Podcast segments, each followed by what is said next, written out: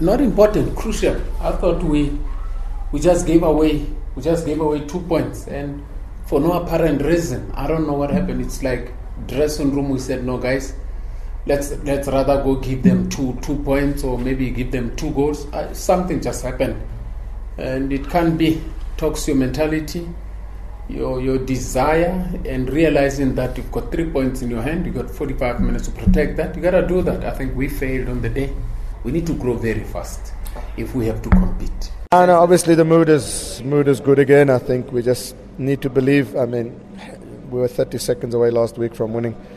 You know, you win that, you get a point away. It's four out of six points. You know, people forget we've played five out of seven away. We go away on Wednesday. It'll be six out of eight away. Um, so it hasn't been an easy start to us, but we are staying in touch. But yes, obviously we need the win. We need to get that uh, off our back um, by just believing more.